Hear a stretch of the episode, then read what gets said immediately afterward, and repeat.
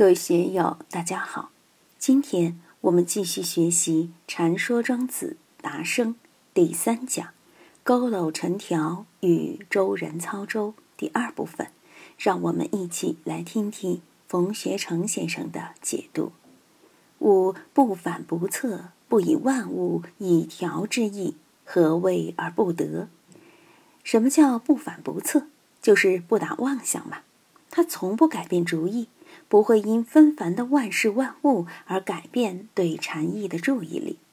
今天这个生意好，明天那只股票赚；今天这个事情舒服，明天那个事情重要；今天这个上师来了，明天那个善知识又来了；今天这个法门了得，明天那个功德殊胜。总之，这些通通不管，我只把这个禅翅膀守着。不以万物一调之意，何为而不得？哪怕把黄金放在面前，我仍然不顾。你有了如此定力，还有什么成就不了呢？所以，不管是在学修时，还是做任何事情的时候，我们都应该向这个驼背老头学习。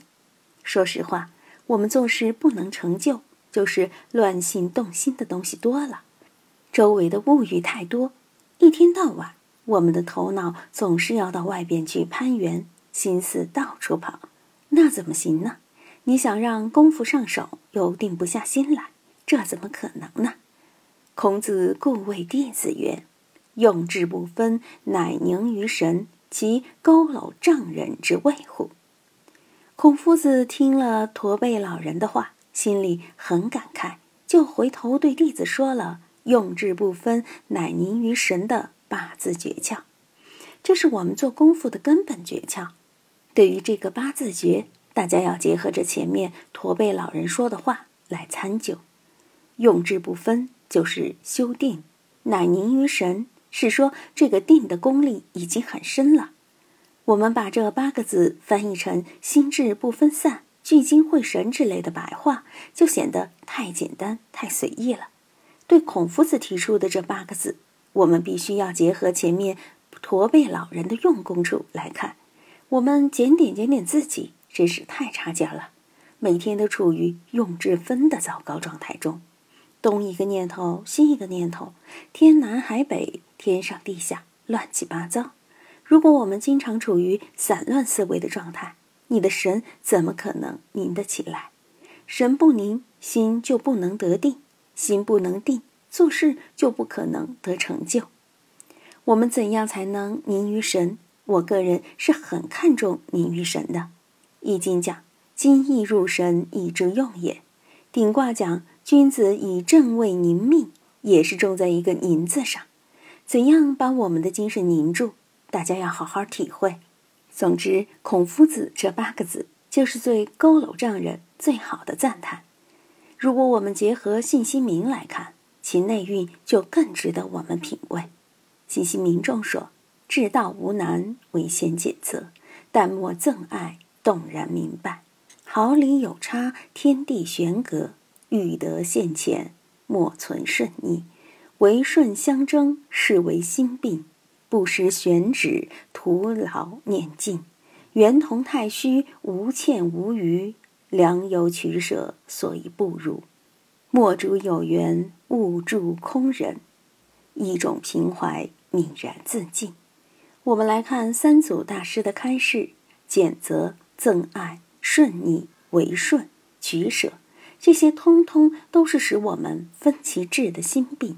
正是这些心病，才使我们不识选址，而从智到无难，动然明白，到圆同太虚，无欠无余，一种平怀。泯然自尽的，则是对用智分的否定，也是对凝于神的具体指归。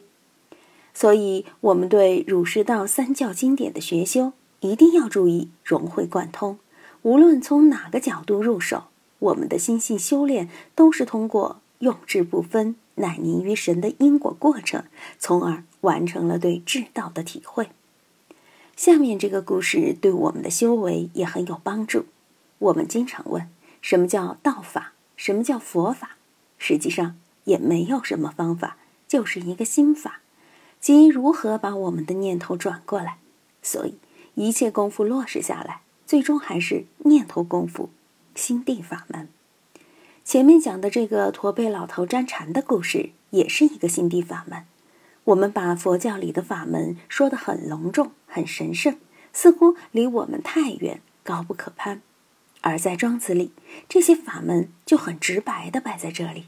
可惜的是，两千多年以来，大家都只是把它当成寓言故事来看，没有认真的去感受其中的真谛，没有认真去修炼南华真人的这个无上法门。下面就是借颜渊问孔夫子的故事来讲这个无上法门。颜渊问仲尼曰。吾常记乎伤身之源，今人操舟若神。吾问焉，曰：“操舟可学也。”古时宋国有条深渊，大概在睢水之中，叫伤身之渊。其状似碑，因此得名。其水深不可测，风急浪高，令人惊心动魄。但是颜渊看到今人操舟若神。只见那个摆渡的人驾着一条小船，简直像腾云驾雾一样，风浪之中如履平地。于是颜渊就问这个人：“操舟可学也？你这个驾船的技术已经出神入化了，我学得会吗？”曰：“可。善游者速能。若乃复莫人，则未尝见舟而便操之也。”驾船人就说：“可以学会呀。”如果你善于游泳，那么很快就能学会驾船的技巧了。下面一句说的更玄，他说：“如果你敢于潜水，敢于在水里闭气，能一下子闭上个三五分钟，乃至十多分钟不出水，那么就算你是从来没有见过船的人，都可以把船驾驶走。”吾问言而不吾告，敢问何谓也？颜渊就问驾船人。为什么会水性的人没见过船也能把船驾好呢？这个驾船人笑了笑，没有告诉他。于是颜渊就去向孔夫子请教：“敢问何谓也？”驾船的人不告诉我，就请您老人家告诉我这其中的道理吧。这一段颜渊所问都是很直白的语言，关键还是孔夫子下面的回答。仲尼曰：“善游者速能。”望水也，若乃夫莫人之未尝见舟而便操之也，彼是渊若临，是舟之父，由其车却也。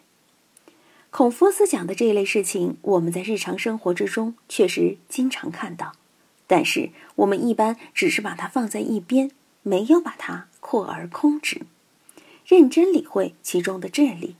如果我们能够把这些生活经验扩充到生活的方方面面，并加以应用，那么我们在生活工作之中就会无往而不利。善游者速能，忘水也。善于游泳的人很快就能学会驾船，为什么呢？因为他没有水的感觉了，等于在平地一样，他把水和陆地的感觉当成一回事了，他熟知水性。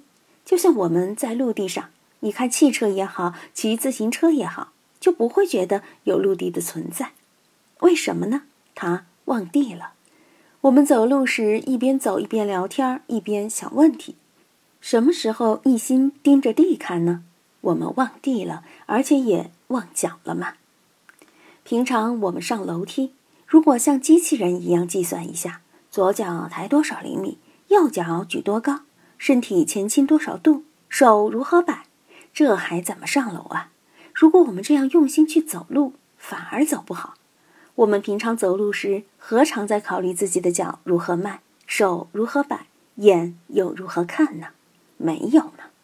只有在爬山，爬得非常疲劳、力不从心的时候，才会觉得我们的脚步要跨小一点，手要抓住栏杆。平常我们又何尝计算过这些呢？没去计算过，这个道理是一样的。我们一层层推理，驾船也不例外。把船驾熟以后，哪里又曾想到过有什么水不水的？这就是孔夫子说的“忘水”。今天就读到这里，欢迎大家在评论中分享所思所得。我是万万。我在成都龙江书院为您读书。